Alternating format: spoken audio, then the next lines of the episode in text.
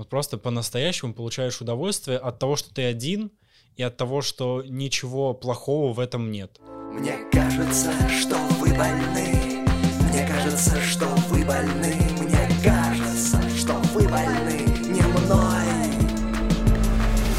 Всем привет, это подкаст «Мне кажется», подкаст о стихах и поэтическом слове. Здесь мы, трое друзей разного интеллектуального уровня, собрались вместе, чтобы обсудить важные жизненные темы и спросить совета у поэзии. Вот эти трое друзей.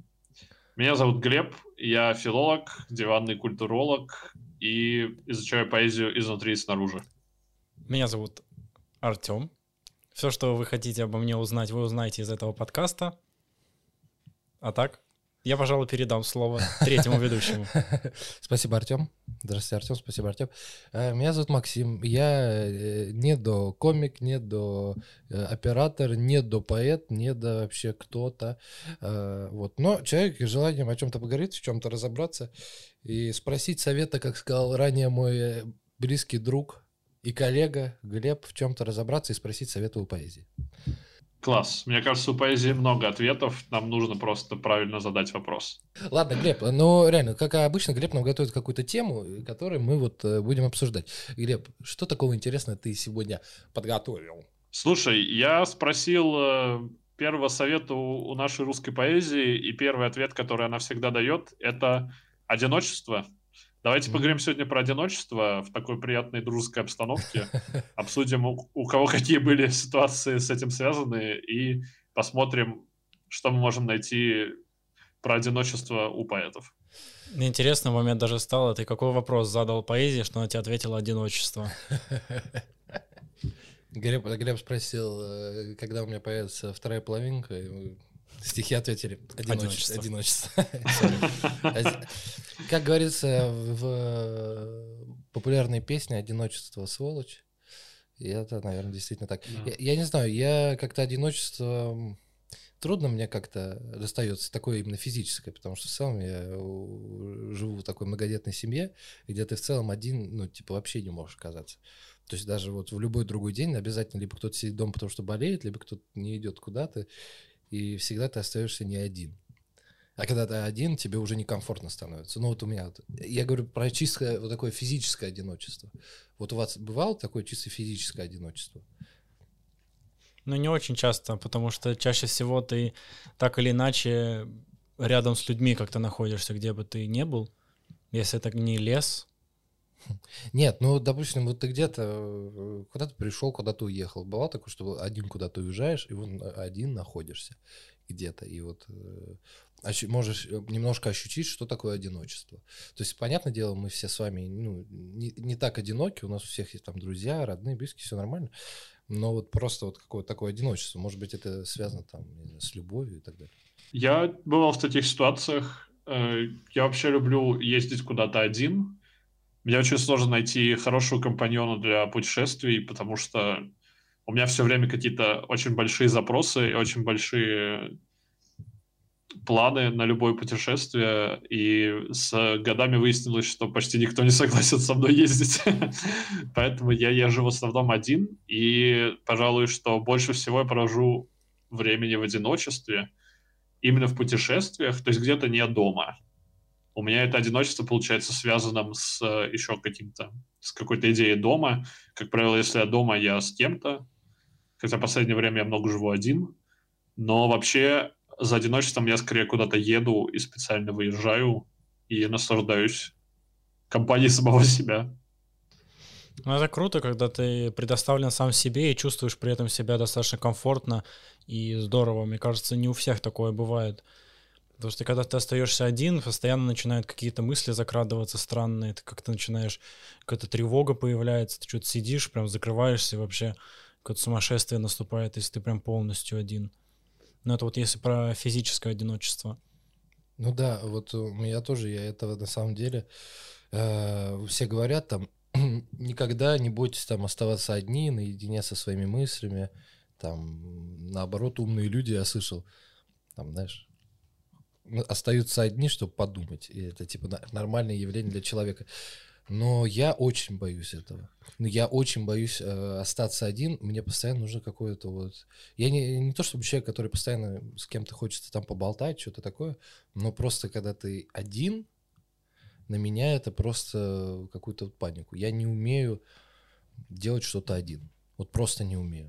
Я, я боюсь оставаться один в этом плане. Потому что вот я один нахожусь там, когда куда-то еду там, и, знаешь, наушники в уши вставил, пошел, и просто вот у тебя, ну, постоянная какая-то дума идет, которая тебя, меня вот порой просто заводила туда, ну, куда не очень хочется. Ну, типа, ты начинаешь загоняться о том, что, ну, вот что ты вообще делаешь в этой жизни, уже в 20 лет, знаешь, типа, ну, когда ты остаешься один на один, тебе не, не у кого что спросить, и у тебя нету момента отвести какой-то фон куда-то. И вот этого я тоже очень... Ну да, нужно все равно общение. Конечно, общество нужно, понятно. Но я тоже слышал много теорий про то, что если человек не умеет быть один, значит, он э, просто не знает, чем себя занять. Это, конечно, страшно, когда нечем занять себя, потому что у меня есть знакомая, которая прям, ну, ей, в общем, катастрофически нужно быть с кем-то, она не может ничего делать сама, она не может буквально сходить там вот в столовую одна, ей нужно обязательно мне позвонить и сказать, пойдем вместе. Это не потому, что она звонит именно мне, она просто звонит хоть кому-нибудь.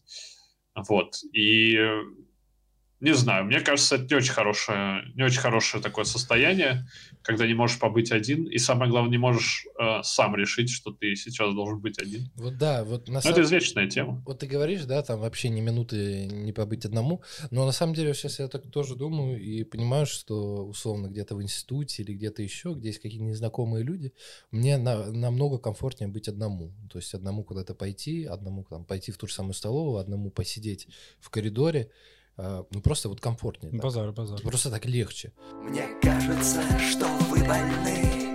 Мне кажется, что вы больны. Мне кажется, что вы больны не мной. Вы, кстати, как думаете, у вас чувство одиночества связано именно с общением и с речью? Ну, то есть, одиноки ли вы, если вы провели целый день с кем-то, но ничего не сказали вслух? Нет. Э, я больше одиночество ощущаю, когда понимаю, что вот есть какая-то тема у меня животрепещущая, и которой я не могу ни с кем поделиться, потому что не считаю, что людям это интересно, и кто-то может это воспринять. И вот тогда закрадываются какие-то неприятные чувства, типа не нашел я каких-то людей, которые могут э, вот понять именно это. То есть по каким-то вопросам я могу обратиться, а, поэтому конкретно нет. И такое не очень понятное, не очень приятное ощущение. Ну да, вот э, я, наверное, у меня тоже э, как-то одиночество, наверное, больше не с какими-то там разговорами связано. Хотя, а просто вот а, осознание, что вот есть человек какой-то рядом. Но, то есть, я не говорю там про... Хотя, не знаю, это тоже может связано с какой-то любовью. Ну, то есть, когда нету человека рядом... Ну, знаешь, когда ты влюблен, ты знаешь, что вот этот человек у тебя есть рядом. И ты как бы ну, просто знаешь, что вот он есть. Тебе хорошо, он тебя тоже любит. И я, я не знаю, я это пока больше соотношу с какой-то такой влюбленностью, ну, влюбленностью между мужчиной и женщиной, потому что, слава богу, у меня все родственники живы-здоровы, и как бы это одиночество тоже не сильно ощущается. Но вот когда вот что-то такое любви, это тоже Блин, это, а я, ты это чувство... Это я тупо сказал, но, короче... Нормально, нормально, подожди. Классика. Я вот просто думаю, чувство одиночества по отношению ко всему миру, как очень любили русские романтики, например. А, это вообще хорошее ощущение или нет? Потому что я вот, например, люблю бегать, и когда я бегаю, я обязательно нахожусь только с самим собой, но в то же время я нахожусь со всем миром одновременно. То есть мне все открыто, и все готово к какой-то коммуникации со мной. Я очень люблю бегать с кем-то, потому что у меня сразу нарушается вот это вот э, дуалистическое взаимодействие меня с миром, когда только я и все. Вот это, знаете, какое-то прям такое супер философское ощущение.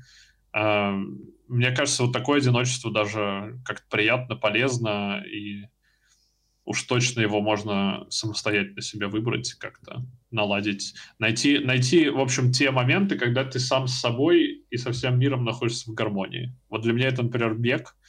Я знаю, что для кого-то это работа. Мне кажется, это не очень правильно, потому что работа — это все-таки какое-то обязательное действие. А одиночество, одиноким быть приятно в чем-то, что ты сам выбрал для себя. Ну, вообще здорово, когда есть дело, которое даже выполняя в одиночестве, ты в состояние потока входишь, и тебе в целом все равно, ты не обращаешь вообще внимания на то, что ты один, какие-то проблемы вообще забываются, ты просто находишься в моменте, и в этом моменте живешь, и тебе в этом моменте хорошо. И вот ты, у тебя, например, это бег, я вот так сходу, наверное, даже не скажу, что это. Ну, называй Counter-Strike. Когда ты находишься наедине с гармонией со своей. Я не знаю. Ну, кстати, да, почему, почему бы и нет?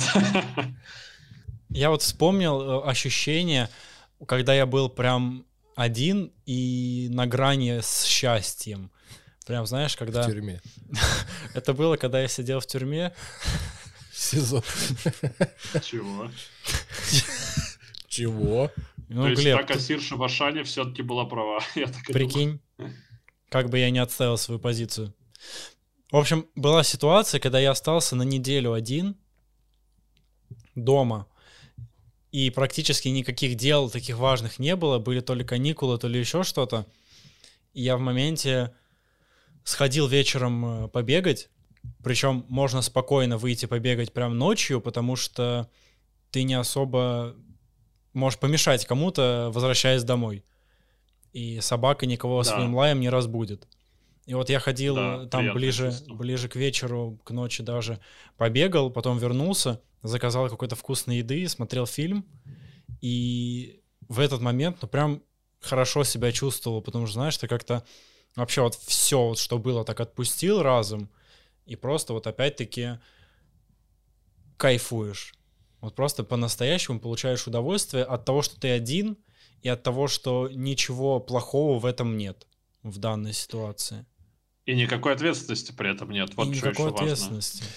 Но мне еще кажется, вот я когда тут тоже один дома где-то когда-то остаюсь, просто такой тупняк на меня докатывает, потому что я не делаю ровным счетом ничего. Происходит полная прокрастинация. А когда я ничего, ну, а когда я ничего не делаю в перерывах между чем-то, когда остаюсь один, у меня накатывает чувство тревоги. Ну, потому что тело тебе говорит, что, типа, все, надо отдохнуть чуть-чуть, а разум такой, нет, тебе надо еще вот это сделать, вот это сделать, вот тут ты можешь поднажать и вот это доделать, вот это доделать. И поэтому, когда ты ничего по итогу не сделал, но отдохнул, да, что уже можно считать каким-то успешным действием, сознание тебе продолжает говорить, что, ну, ты не поработал сегодня, соответственно, вот тебе немножечко тревоги и немножко неудовлетворенности своей жизнью. Да, и хочу сказать, что, конечно, одиночество, но одиночество на самом деле это не такой, конечно, э, страшная, не такая уж страшная, мне кажется, проблема тоже. Ну, если ты не остаешься прям один во всем мире, без друзей, семьи. Да, в целом. Просто на самом деле я... Собаки и бега. Да, я просто как бы тоже задумался, ну, как бы, ну, по сути, я сейчас поныл немного, выплеснул свои какие-то эмоции, но при этом э, я понимаю, что в целом это не такая большая для меня проблема. Для меня больше страх, когда люди от одиночества, там, я не знаю, совершают там какой-то суицид и что-то еще такое. Нормально ты копнул. И угорнул сразу. Нормально? Я к тому, что одиночество-то оно разное бывает. Ну, то есть, ладно, мы сейчас, конечно, так э, поговорили немножечко о физическом одиночестве. То есть, даже когда ну, ты остаешься один, и тебе одиноко. Ну, такое чувство. Да. А самое страшное, это когда одинок у тебя в голове. Ты не чувствуешь единения с миром. Мне кажется, что вы больны. Мне кажется, что вы больны. Мне кажется, что вы больны не мной. Я думаю, что вот э, вы не можете это писать не первый в целом в русской истории. Уже был один эксперт, который прям старался, но целую жизнь посвятил, чтобы описать это чувство, и так и не смог. Кто это? Это, Виктор Франкл? конечно... Мусаджелин. Это, конечно, главный эксперт по одиночеству в русской литературе. Это Михаил Лермонтов. Прикольно. Лермонтов вообще был э, романтиком. Знаете, такой романтизм, где в центре системы ценностей вообще стоит свобода, одиночества и какого-то права выбора собственной жизни. Вот Лермонтов у нас такой прям яркий представитель. И он много писал про одиночество, у него есть несколько стихотворений, но давайте, чтобы как-то сильно не заморачиваться, возьмем то, которое так называется «Одиночество». Как страшно жизни сея ковы нам в одиночестве влачить. Делить веселье все готовы, никто не хочет грусть делить. Один я здесь, как царь воздушный, страдания в сердце стеснены, и вижу, как судьбе послушно года уходят, будто сны. И вновь приходит с позлощенной, но той же старую мечтой, и вижу гроб уединенный. Он ждет. Что ж медлит над землей? Никто о том не покрушится, и будут, я уверен в том, о смерти больше веселиться, чем о рождении моем. Ну такое, да. Браво. Браво, да. Ну, слушайте, ну такое стихотворение какое-то неодушевляющее. Да, вот, э, кстати, мне кажется еще хорошо, что мы с Максимом, ну я точно, первый раз это стихотворение прочитали. И вот есть прям возможность, э, так сказать, прям копнуть с нуля во все это, и сразу хочется отнестись вот к тому, что мы говорили. Мы вот когда говорили про одиночество, мы говорили о нем, ну, не в таком негативном ключе, не прям настолько, да, чтобы вот прям в одиночестве вложиться в гроб, и людям от этого будет только лучше. Мы говорили об одиночестве как о какой-то временной такой вещи, которая иногда портит жизнь, но с ней можно справиться. А здесь же Михаил Юрьевич написал прям, ну, что-то трагичное. Ну, это вот прям вот это то, наверное, чего стоит бояться в жизни и бояться с каждым годом все сильнее, что ты остаешься вот настолько в одиночестве физическом и в одиночестве каком-то моральном, может быть, плане, что год за годом проходит, тебе на них уже все равно, и ты вот так иногда смотришь и думаешь, а может быть, не надо мне задерживаться над землей, так скажем, если ямка уже раскопана. Слушай, ну это какая-то... Мне не нравится вот такая позиция, вот, которую вот Лермонтов озвучил. Она какая-то... Трагичная. Но она какая-то не бесхарактерная. Я не знаю, потому что если ты смиряешься с тем, что ты будешь э, как бы все время одинок, то, конечно, это выбор каждого человека. Но это выбор какого-то слабого человека, мне кажется. Ну, без, есть, без внутреннего стержня такого. Ну, да, ну просто э, как бы он... Э, да, просто ну, как будто бы э, столько способов покинуть это одиночество. Конечно, разные там ситуации в жизни бывают и все такое, но как будто бы эта позиция довольно-таки человека слабого, несмотря на то, что это Лермонтов, хотя это ну, ничего не означает. Он писал хорошие стихи. Понимаете, но... понимаете, ему же прямо в кайф это все одиночество. Он прям наслаждается им и ну, упивается. Ну, это прям как-то вообще очень странно как можно увлекаться и кайфовать от того, о чем ты говоришь э, в, в перспективе может свести тебя в могилу? Ну, это... За, это экстерном, или как это называется? Экстерном прошел смерть. Жизнь. Э, жизнь экстерном прошел, сразу э, умер. Нет, ну, слушай... Но ну, это же романтизм. Ну, конечно. Это же романтизм. Там все так жили и думали, что смерть спасет их от как бы тренного нынешнего мира, они попадут в какой-то лучший мир и познают, наконец, что в нем есть. В романтизме очень важна идея двоемирия, и как ты можешь по-другому пройти границу этого второго мира, кроме как покинуть первый. Откуда такая уверенность, что там будет лучше? Типа, если моя жизнь здесь настолько плоха, второй мир, в который я попаду потом, будет намного лучше. Почему? Откуда вообще такое представление? Ну, хотя я, я знаю, откуда такое представление, потому что вера в рай и ад — это одно из самых древних верований. Провел хорошую жизнь, отправляйся в рай. Плохую, отправляйся в ад. Они все рассчитывали, видимо, на то, что попадут в лучший мир, потому что хорошо себя вели в жизни. Конечно, они думали, что второй мир на небесах, и они туда быстренько проскочат, а сейчас вот просто...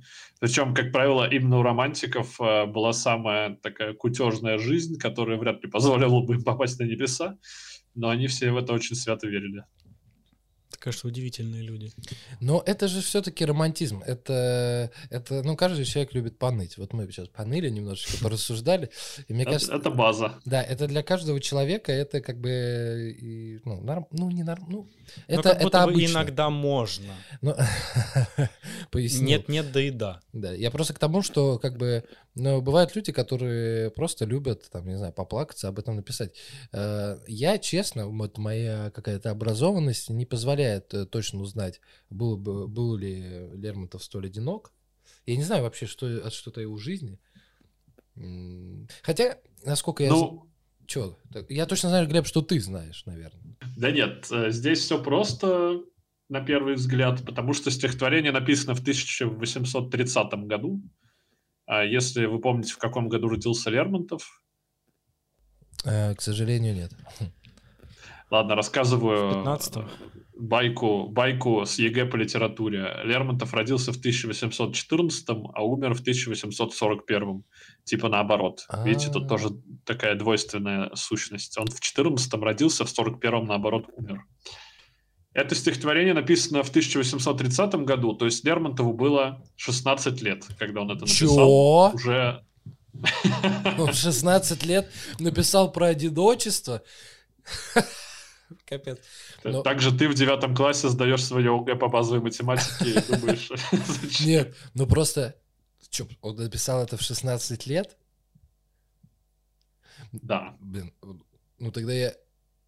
Да я не верю ему, господи, какое одиночество в 16 лет? Как он может такое писать в 16 лет? Что у него в жизни должно было произойти, чтобы он такое написал? Но тогда по-другому считалось же время, ну, грубо а, говоря. типа 16 лет уже 40. Нет, ну просто тогда Как у собак. 40 лет, 40 лет это уже, ну прям нифига себе, сколько ты прожил.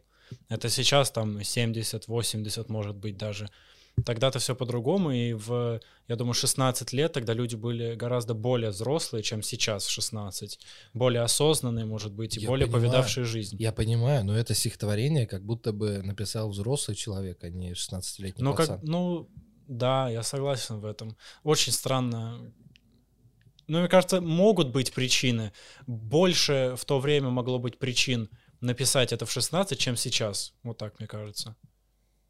Нет, Но Лермонтов еще начитался всякой западной литературы, которая его проела сознание. Ой, Он э, умел читать по-английски и читал очень модного в то время английского поэта Байрона. А, все ясно.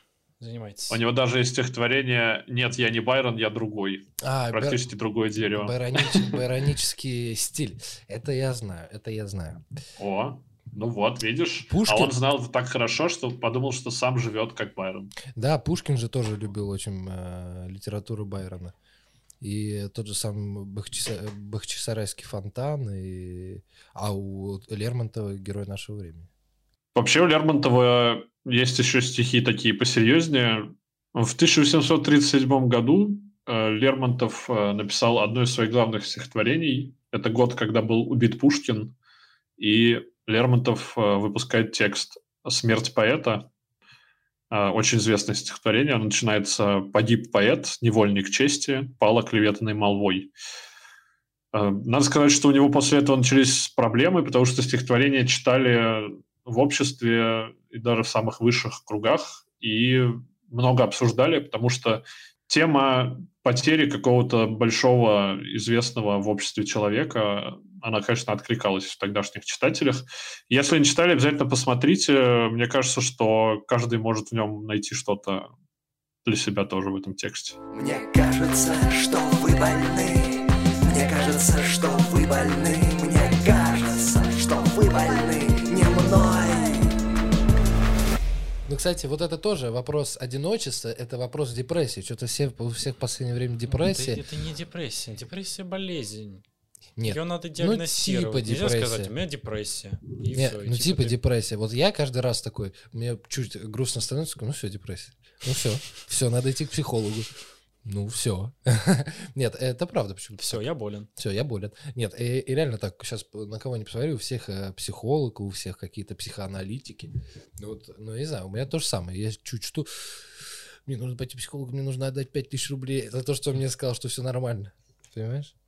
Нет, не Но понимаю. видите, а Лермонтов написал стихотворение и преуспокоился немного. Так что И, можно и- попробовать. и умер через 30 лет. Спасительная, Через 11. Через один. спасительная сила поэзии. Только она способна спасти человека от самых плохих мыслей и от самой плохой ситуации. Что случилось, Тем? Да так. Одиночество нахлынуло. Смотрите, но у Лермонтова одиночество скорее возвышенное. Он говорит, один я здесь, как царь воздушный. Просто он считает, что именно цари одинокие. И царь воздушный, это, сами понимаете, туда уже ближе к Богу, раз воздушный. Страдания в сердце стеснены, и вижу, как судьбе послушно года уходят. То есть он просто даже не в своей жизни. Он одинок, но не в своей жизни. Это просто удивительно. То есть он смотрит с точки зрения одиночества на свою жизнь и действительно ничего не может, не хочет с ней сделать. Ну, как будто бы он думает, что одиночество пропадет э, после смерти. Ну, то есть он так говорит, э, никто о том не покрушится, и буду я уверен в том, о смерти больше веселиться, чем о рождении моем. Это люди будут веселиться, что он ну, как оставил будто... этот мир, больше, чем будут скорбеть о нем. Ну, как будто бы здесь тоже. Ну, вот да он даже говорит, вот, э, что Глеб сказал, царь воздушный, как будто бы вот он ищет там какое-то свое мироощущение, миронахождение. Ну да, потому что в этом мире он одинок. Это правда, мне тоже так кажется. Ну а про то, что люди будут веселиться, когда там он покинет этот мир, ну, это какой-то такой... Их право. Это, это их право. А если осудят? А судьи кто? Не, я просто к тому, что, ну вот он так говорит, как будто бы вот он уже никаким образом себя с этим миром не, ну, не соприкасает. Он думает, что, ну, если умру, то это радость. Ну, я знаю, я вот не вижу здесь каких-то отсылок на иной мир, как вот вы вдвоем увидели. Для меня почему-то это стихотворение больше о том, насколько этот мир, насколько эта жизнь ему не нравится. Да, он первые строки, как страшно жизни сей оковы нам в одиночестве влачить сей жизни, той жизни, которая у него проходит сейчас. Она настолько плоха, а еще он в одиночестве ее тащит на себе, да, влачит, как здесь написано. Это еще хуже. То есть, мне кажется, он просто сетует на свою сегодняшнюю жизнь, что вот она настолько плоха, что даже такой выход, как э, лечь в гроб за, пораньше, чем нужно, это уже выход. Ну, то есть это... Артем, но нет способа лучше сказать про загробную жизнь, чем пожаловаться на ну, настоящую. Я к тому, что здесь это подразумевается больше, чем указывается непосредственно. Ну, а тебе прям, ты ждешь, чтобы тебе прям все разложили, это через 50 лет после Лермонтова только будет. Я не об этом. Артем, ты хочешь, чтобы тебя разжевали все, что ли? Ну, все, занимайтесь, короче. Загнобили пацана. А вот давайте теперь верните нить, которую потеряли, пока меня гнобили. А мы, можем, а мы можем тебя продолжить гнобить. Вот Артем просто на самом деле воплощение грусти и одиночества. Вот э, настолько одинокого человека я никогда в жизни не видел. Артем, не, Артем просто очень одиноко выглядит.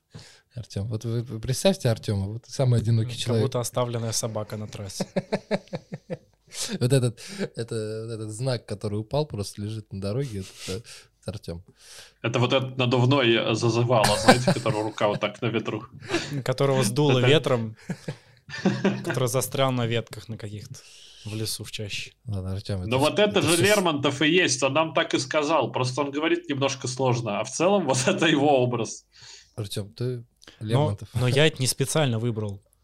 Что? Такую жизнь. Артем, да я шучу, на самом деле ты не выиграешь одинок. Спасибо. Мы начитались романтиков, и теперь сами заговорили как романтики. Это прекрасно. Мне кажется, Лермонтов нами бы гордился. Да мы все, по сути, свои романтики, потому что мы мечтаем о какой-то такой лучшей жизни, в которой хотим как бы жить, что мы бежим там от одиночества, бежим от э, каких-то вот проблем и стремимся к какой-то любви.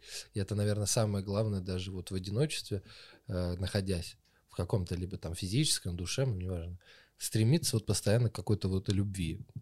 Любовь спасет мир, потому что. Нет, ну потому что она, правда. она действительно спасает. То есть какая бы любовь ни была, там нет, ну согласись, одиночество, от одиночества любовь спасает любым способом. Даже, даже любовь просто к людям. Ну, то есть, понимаешь, э, многие люди спасаются от одиночества тем, что они вот занимаются какой-то такой деятельностью, которая, не знаю, помогают там каким-то собакам бородячим. Это они тоже находят в этом любовь. Можем ли мы говорить, что в каждом из нас изначально заложена какая-то любовь к людям, и одиночество — это тот триггер, тот спусковой крючок, который позволяет нам воплотить эту любовь в реальность. Призван разбудить в нас любовь к человечеству. Одиночество? Да. А, я думаю, а, я думаю, нет. Одиночество это какая-то вынужденная ну, ситуация, которая произошла. Ну, то есть, как бы ты же не стремишься быть одиноким. То есть ты, если станешь одиноким, далеко не факт, что найдешь любовь. Но это противоречит тому, что ты сказал. Нет, это я сказал, что в одиночестве нужно стремиться искать любовь, но не но. факт, но не факт, что ты ее найдешь. Но если в одиночестве одиночество тебя заставляет стремиться к, к тому, чтобы найти любовь, но она одиночество но причина. Она, но она не заставляет. Ты это только что сказал. Я не это сказал. Я сказал, что лучше стремиться к тому, что как такой совет, которому я сам придерживаюсь. Искать. Ребят, я пойду пока чаю попью. Нет, ну я что, не прав? Нет. Ладно, согласен. Нет, ну, не знаю. Как Нет, я согласен в том тезисе, что стремиться к любви, может быть, надо. Ну, скорее всего, надо. Но это просто очень сложно сделать. Я думаю, что Лермонтов это имел в виду. Он э, все равно про любовь. Видите, мы вырвали такое его одно стихотворение, а если прочитать несколько его стихотворений подряд, то поймешь, что любовь и одиночество как-то связаны. Мне кажется, Макс, ты прям нащупал вот эту идею романтизма, что нужно, с одной стороны, любить всех, с другой стороны, не любить никого. Вот мне сейчас показалось, что одиночество, оно, знаете, сравнимо с какой-то вязкой топью. Ты если туда наступил и вовремя не выдернул ногу, то она может э, трясина тебя затянуть окончательно. Очень важно понять момент, когда вот это приятное одиночество — резко сменяется тревожностью, которая сменяется полным безразличием ко всему и желанию вообще прекратить свою жизнь, вот этот момент надо поймать. Да, надо просто, наверное, стараться уметь находить э, то время, где ты можешь быть один. И думать, как это одиночество э, воплощать во что-то хорошее, полезное, светлое, приятное и интересное. Да, и я думаю, что еще важно в моменты одиночества уметь с кем-то поговорить, помнить, что кому-то всегда можно обратиться. И если ты не можешь найти этого собеседника временно в своей жизни, то ты всегда можешь обратиться к поэзии. Это был, мне кажется, подкаст. Слушайте нас на всех платформах, подписывайтесь на наш телеграм-канал. С вами были Максим, Артем, Глеб, Михаил Юрьевич Лермонтов с произведением «Одиночество». Пока-пока. Угораю, как э, Артем говорит Михаил Юрьевич Лермонтов, а чел просто в 16 лет э, написал какой-нибудь депрессивный стих про деревню.